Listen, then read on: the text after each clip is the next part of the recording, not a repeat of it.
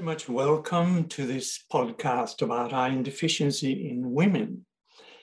Um, I am Dr. Birgegård, Gunnar Birgegård from Uppsala, Sweden, professor of hematology. And I am the host for this podcast, which is the third in a seven part series about iron deficiency uh, problems in various diagnoses. And uh, we are talking about the mechanisms behind uh, iron deficiency, how to recognize and diagnose and treat it. And uh, the series, the whole series, funded by EHA. And if you want to listen to the other podcasts uh, and also see other resources, just visit the EHA campus at www.ehaweb.org. The purpose of the podcast is to share up to date information from expert physicians with a wider audience.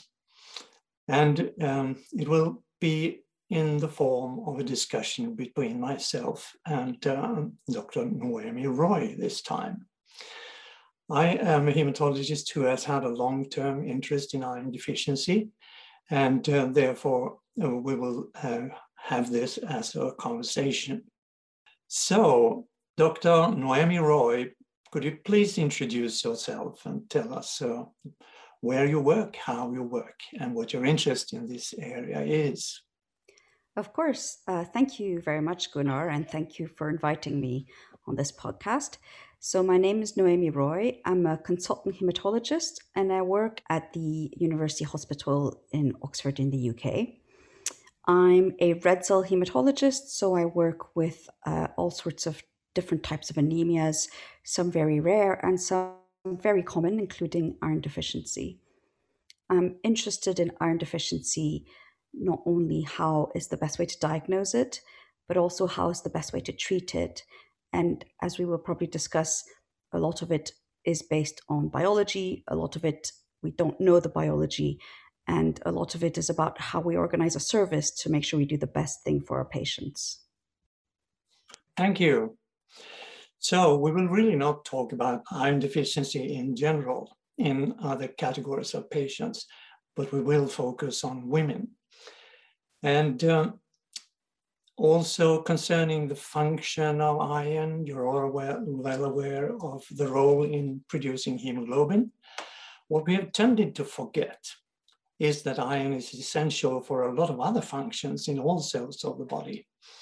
And therefore, the symptoms of iron deficiency may be very varied.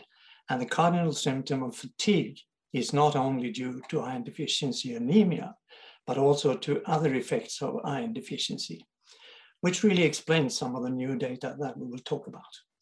So let's start a bit with talking about so-called mild deficiency of iron and also about iron deficiency without anemia.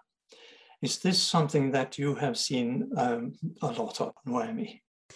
Um, so I think it's something that is more common than we realize.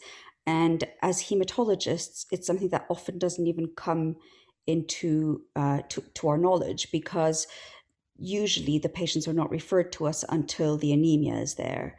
But once we have patients who who have anemia and we follow them up, we can definitely see that iron deficiency on its own, even when the anemia is corrected and as the iron stores fall again for some particular patients, uh, iron deficiency on its own is enough to cause some significant symptoms, including fatigue.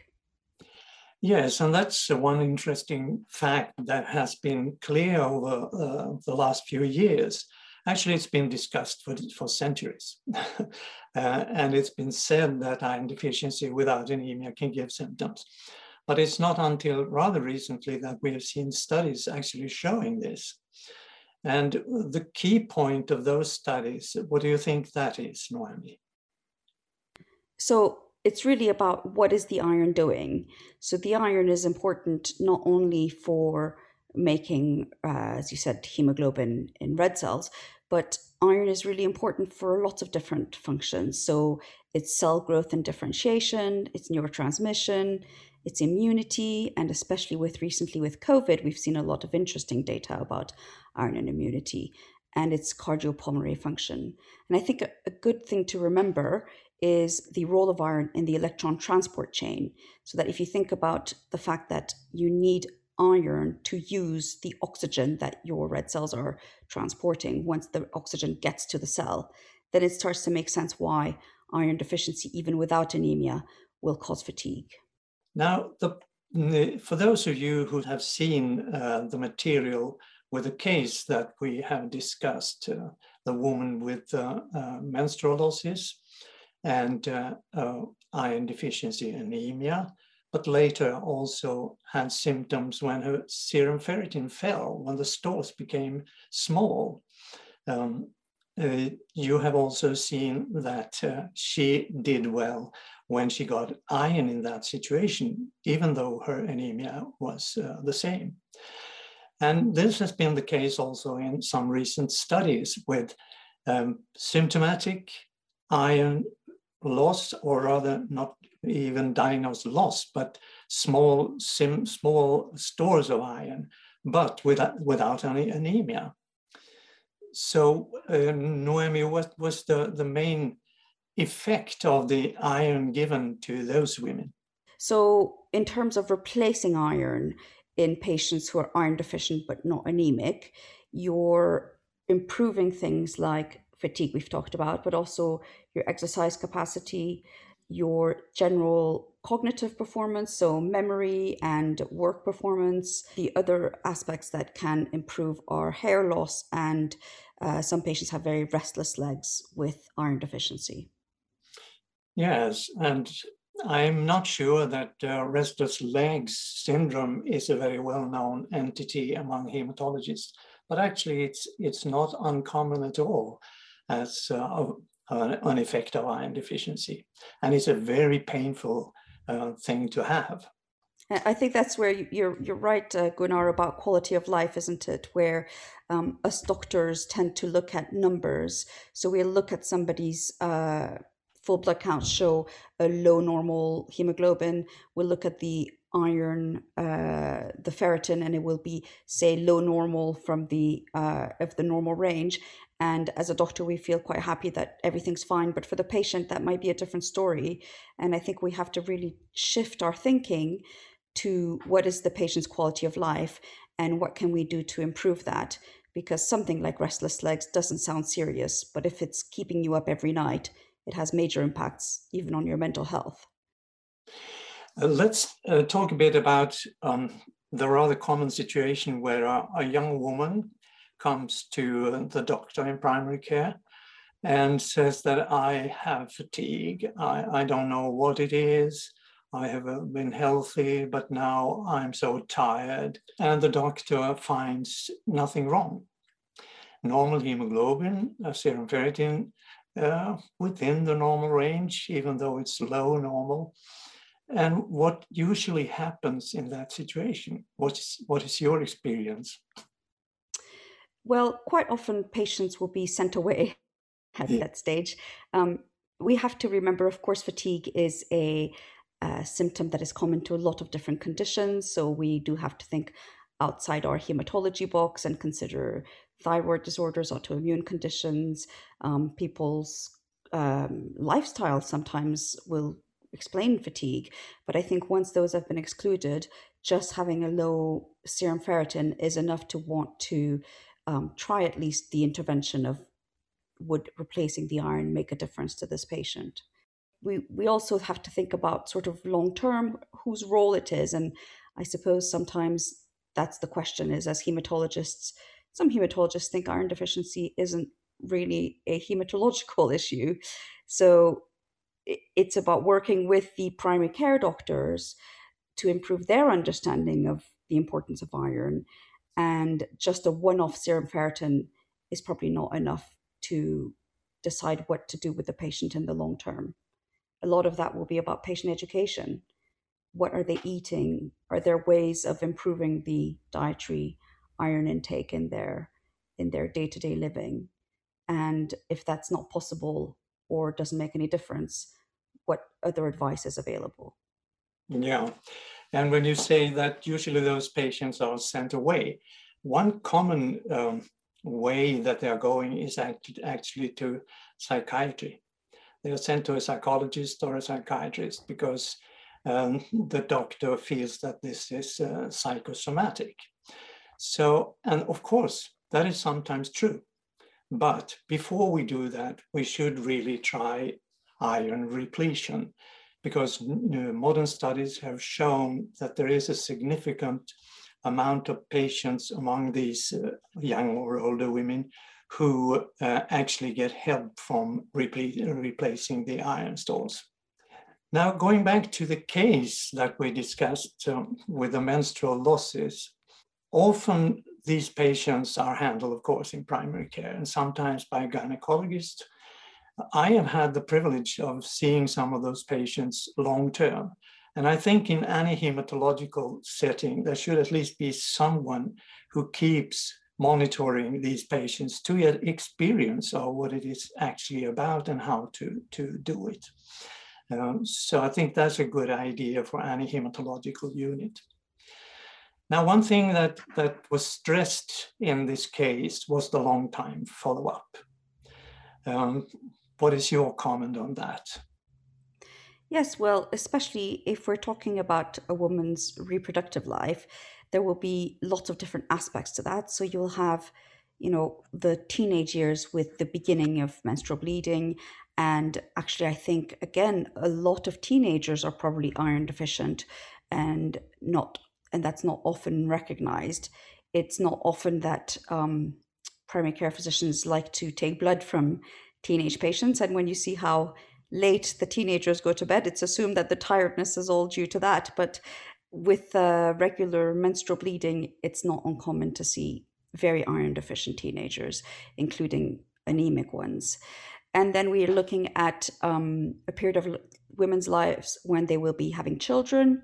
And it's important to think about uh, not only one pregnancy, but as a woman goes from one pregnancy into the next one, and the difference between going into a pregnancy iron replete and going into a second pregnancy more likely to be iron deficient. And then we have to discuss about what happens in the um, perimenopausal time and postmenopausally.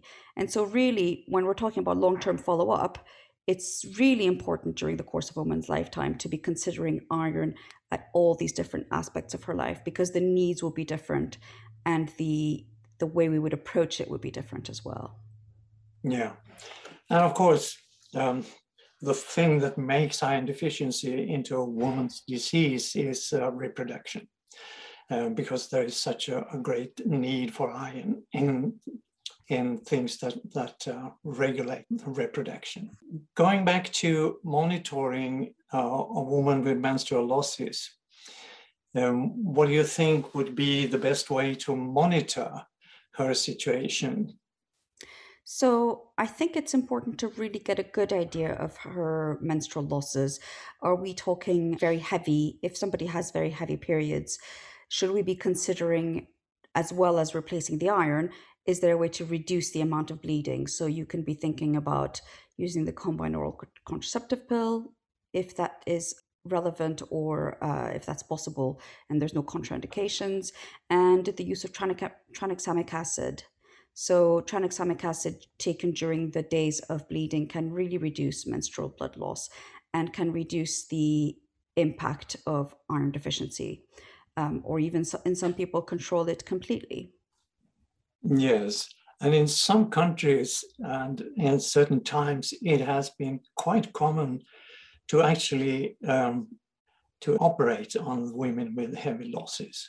Uh, so that a lot of women uh, have uh, been operated on. Um, and in my experience, that is very, very seldom necessary.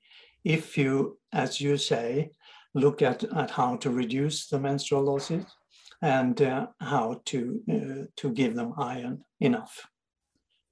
Is yes, that I, also your experience? I, I, would I would agree. So I do think there are some women who have particularly large fibroids, um, who have excessive bleeding, and in whom surgery can be helpful. But unfortunately, fibroids can also grow again even after they've been removed surgically. So it would definitely be a a solution of last resort that we would that we would use.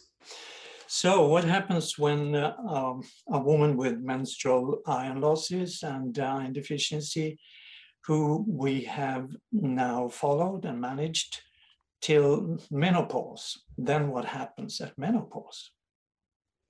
So um, I, I, would, the, the really critical thing about menopause and looking at postmenopausal women is whereas before the menopause, you would accept a degree of iron deficiency due to the menstrual blood loss. If somebody continues to be iron deficient after the menopause, you must think in the same way that you would do if a man presents with iron deficiency, which is to think about um, GI causes of bleeding, which of course can also happen before the menopause.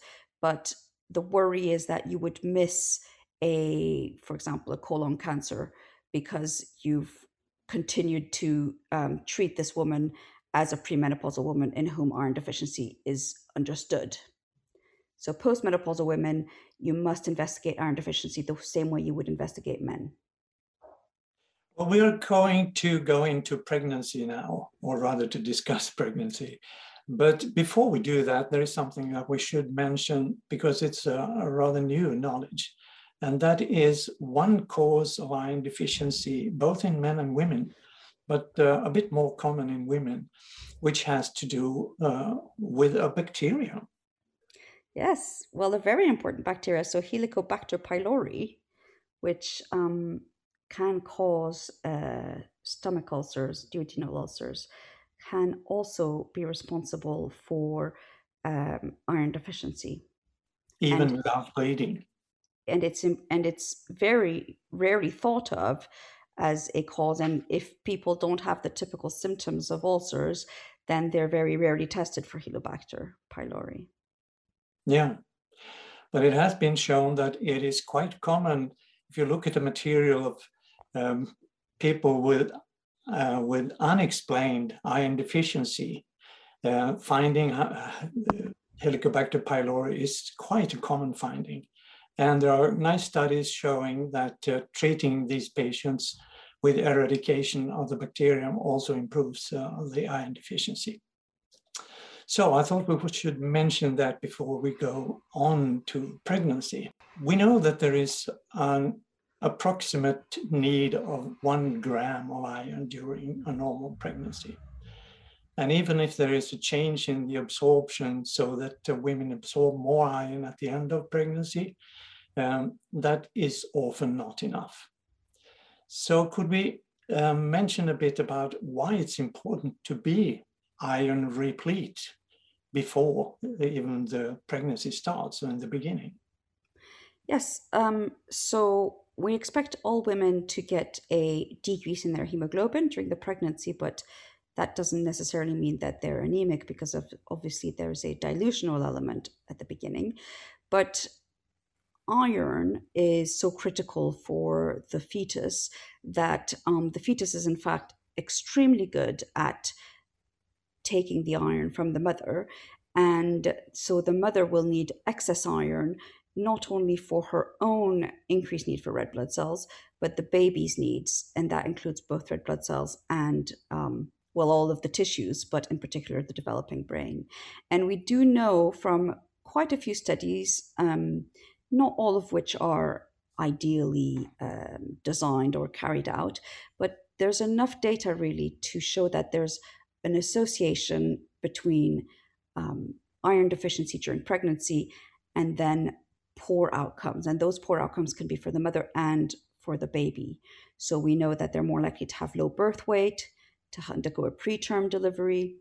The mother's more likely to require a blood transfusion or to have a cesarean section. Yeah.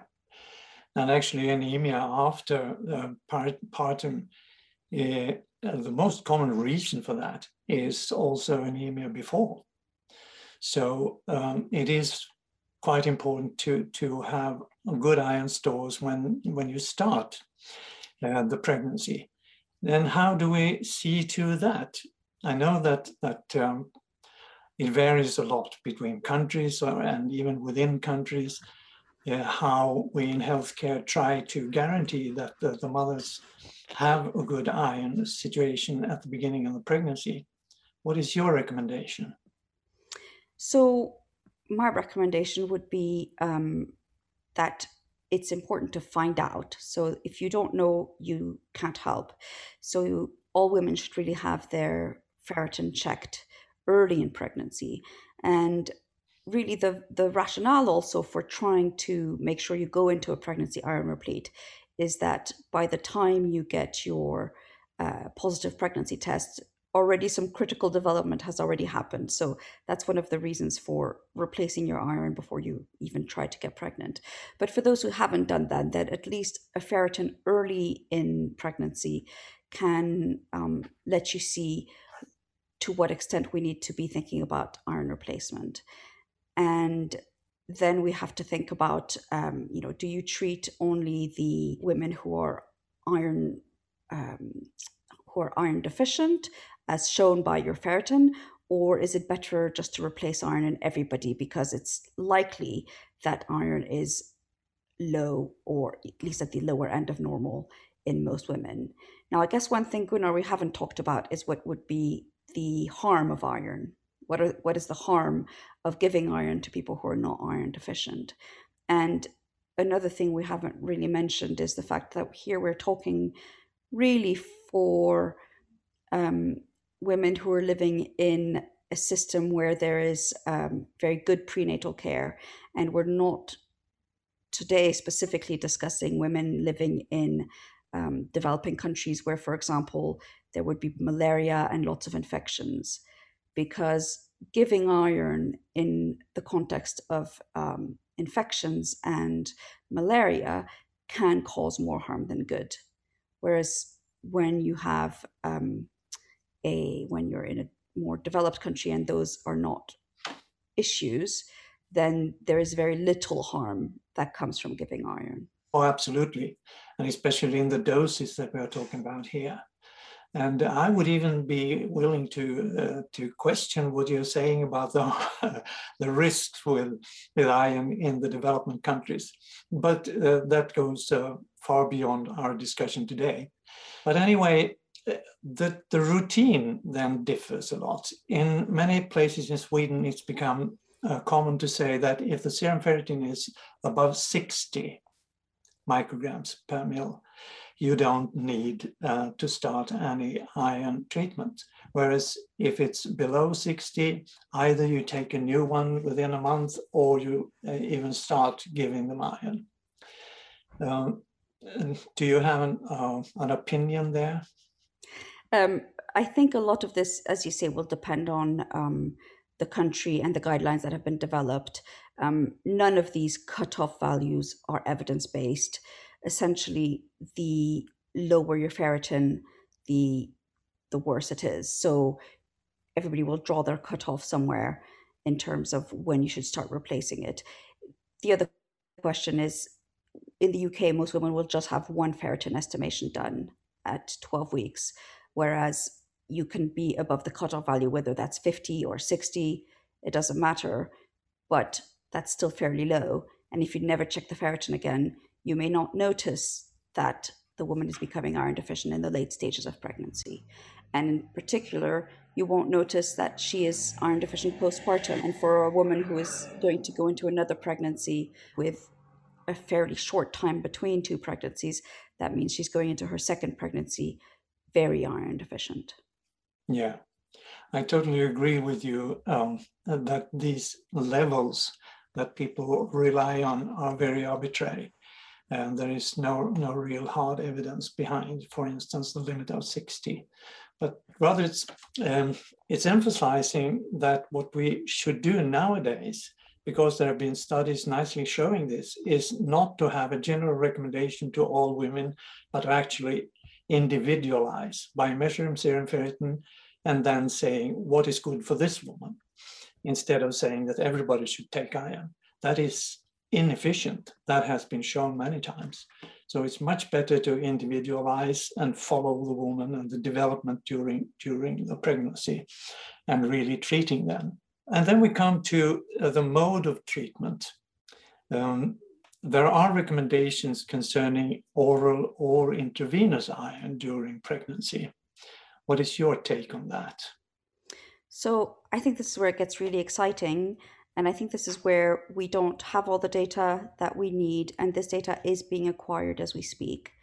But there are times when I think before the data is really available from a nice randomized controlled trial, the early data is good enough that we can start to change what we recommend.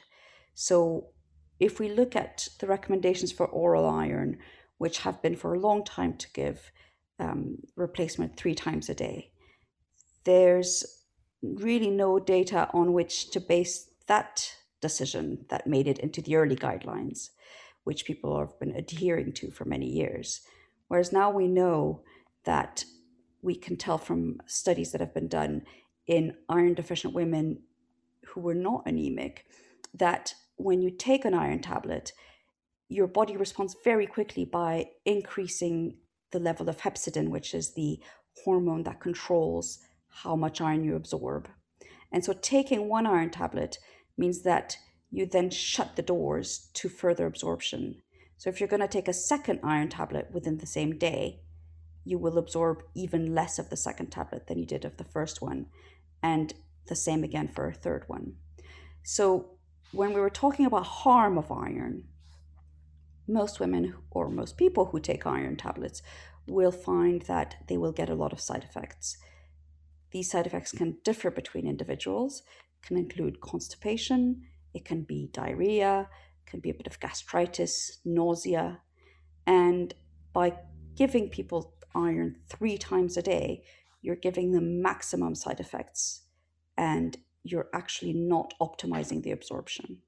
Yeah, actually, our standard in the Nordic area is uh, 100 milligrams of iron sulfate twice a day.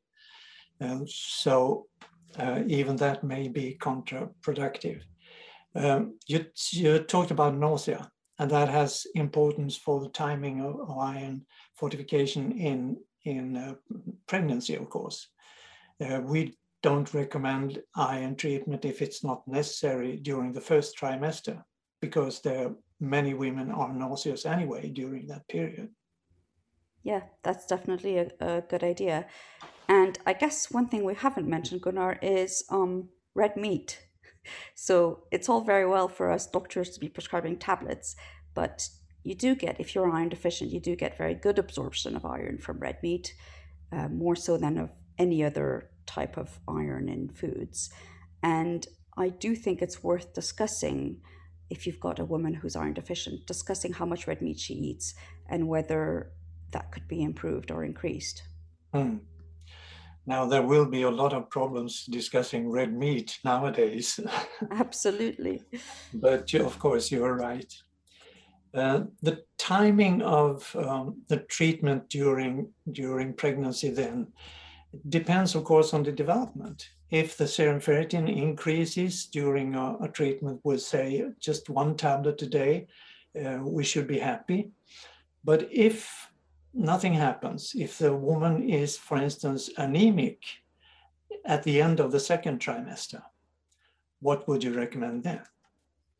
So we can definitely think about IV iron, and we do give IV iron to a lot of women.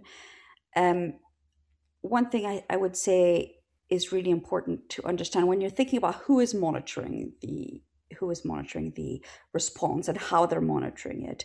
So, are you monitoring the hemoglobin? Are you monitoring the ferritin? Are you monitoring? My favorite one is reticulocyte count.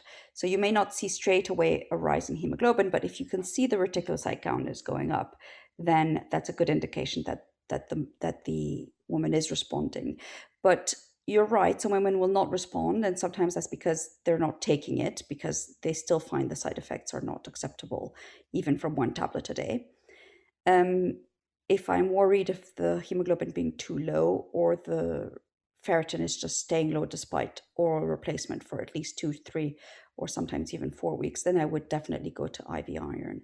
And this, there are very few women who won't respond to IV iron, and the response tends to be um, more sustained with regard to the time to the time that we have in, in order to, for instance, improve hemoglobin, we have to remember that that improving hemoglobin by oral iron or a higher dose of oral iron uh, is probably not going to be successful if we have only one month uh, to do it. So the woman needs to really improve her hemoglobin before um, the party's delivery. And uh, it's much safer to give intravenous iron at that time. So we're coming then to the situation in, uh, around delivery. As we said, it's very well known that anemia before delivery uh, is really a common thing in order to predict uh, anemia after delivery. A common situation is, of course, a large bleeding. And sometimes we hematologists get a question uh, from the neonatal care. What should we do with this woman? She has had uh, a bleeding of 600 mils. Uh, what should, should we give her? And what's your answer? My answer is not blood. so I think somebody who's had a large bleed who's hemodynamically stable, I would certainly give intravenous iron and they should respond very quickly in terms of um, the next few weeks. The hemoglobin should rise again and should the red cell should be, you know, using the iron that you've made available by the intravenous infusion. Um, I would I would give blood if the patient is really symptomatic from the anemia. So, again, this goes back to our question earlier of um, making sure that you're iron replete and not anemic as you go into your delivery because you then have more um, resilience to losing wow. some blood. If you're going in anemic and iron deficient and you lose blood, you will almost certainly need a blood transfusion. And why is it so important for a woman who has just had a delivery, has just had a child, to have a, a good hemoglobin situation when she comes home? Well, I think uh, it's uh, quite a tough job to look after a newborn baby. Lots of breastfeeding or bottle feeding. You're up all hours of the night, and it's exhausting at the best of times. And you really you need to bond with your baby. You need to be as um, in as good a mental state as possible. And again, like we were discussing earlier, the more uh, the the better you feel in yourself, the more you'll be able to cope with um, this very difficult but crucial time in your and the baby's life. Yes, and there are studies showing that the bonding is becoming more difficult if you have symptoms of iron deficiency. Also, I think we could add that the joy, the happiness of coming home with a newborn child. It's a tragedy is if that is destroyed by a fatigue that you really don't need to have because you're iron deficient. Now, if we go back to the general situation and talk about the choice between iron uh, intravenously and iron orally, I think we agree that, that the standard treatment in usual iron deficiency is uh, to begin with uh, oral iron. Then there is one specific point about that. In some countries, uh, doctors recommend vitamin C addition to iron tablets in order to improve absorption. Is that the case in the UK? So I'm glad you brought that up, Gunnar, and I think you and I disagree on this. um, so there's um, a good sort of biological reason why vitamin C would be helping to increase iron absorption. So first of all, I would say that um, you should take your iron tablet uh, without food. So when you're taking food, um, you will reduce the amount of iron that's absorbed. And the other thing that's very important is that calcium will reduce iron absorption. So if you're taking iron, you should take it on an empty stomach. The reason we recommend vitamin C is because um, the form of iron that's in the tablet would be ferric iron, and you would reduce it to ferrous iron to be able to absorb it. And the vitamin C will be helping with that um, chemical reaction. But I know, Gunnar, you don't necessarily think the, da- the data isn't very strong.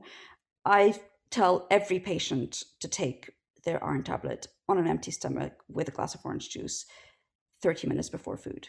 Yeah, I know it's common in the UK. It's absolutely not common in the, in the Nordic area. And the reason is mainly that um, there's very little evidence for an increase in iron absorption from tablets in a, an anemic situation.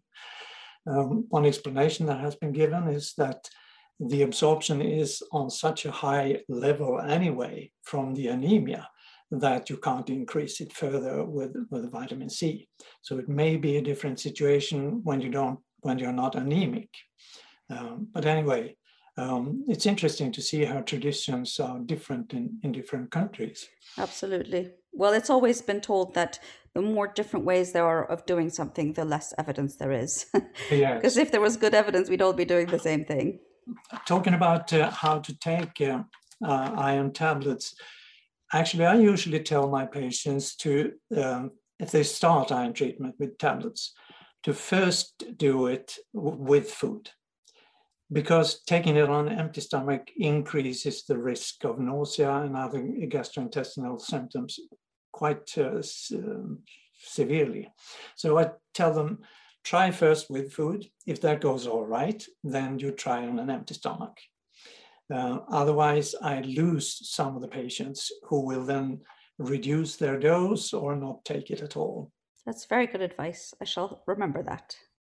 Now, in terms of intravenous iron, uh, there have been now uh, a production of, of new new formulations that are available uh, during the last uh, 10 years or so. And do you think there is any very important difference between the new formulations? Well, I think the main difference is about the risk of anaphylaxis. So, one of the worries that's always been given around giving intravenous iron and intramuscular iron, that is the way it was originally given, is the risk of um, anaphylactic reactions. And that's not to do with the iron itself, but with the molecule that carries the iron. So the more modern formulations are safer from that point of view. They often can be easier to give and given in fewer doses. Um, having said that, I think sometimes people are under treated when they're given IV iron. Yeah. And with the new new formulations, you can usually give up to uh, a thousand milligrams in one shot, which is, of course, uh, beneficial in many situations. The other question we should think about um, is what happens in terms of uh, hypophosphatemia, which is something that can happen as a reaction to intravenous iron. And I know that uh, some people have done some work looking at uh, hypophosphatemia in pregnant women, um, and that it's probably more common than we than we realize, and it's probably something we don't monitor well enough when we're giving IV iron. Well, we are nearing the end of this uh, uh, discussion. And I just want to give uh, the listeners something to think about. Usually, after delivery, a woman goes home in Sweden, for instance, after sometimes three hours, sometimes six hours, very seldom more than one day, which means that it is a big problem that the doctors don't have any data showing the iron situation or even the hemoglobin level if there hasn't been a big bleeding or something like that. Uh, so they, usually women go home without anyone knowing what their iron situation is and what their hemoglobin is. And that is not an easy task to change. So uh, that is food for thought and I'll leave you with that because there is really no simple solution. But to summarize what we've been talking about then, iron deficiency anemia is prevalent, even in the rich world, 7 to 10% of menstruating women have it, and about 25% have very small iron stores. Even mild iron deficiency anemia and iron deficiency anemia may give symptoms and iron repletions should be tried in such cases. We also talk about uh, that iron deficiency caused by menstrual loss needs follow-up and care until menopause. And we've talked about the need for sub substitution during pregnancy. Uh, women who have poor iron stores from the beginning will be at a high risk for iron deficiency. And serum ferritin estimations in the early phase is important for an individual advice. And I would want to thank you, Noemi, very much for being our expert in this area. Thank you, Gunnar. I welcome everybody to listen to the next podcast, which will be about iron deficiency in a totally different area. Thank you very much and bye.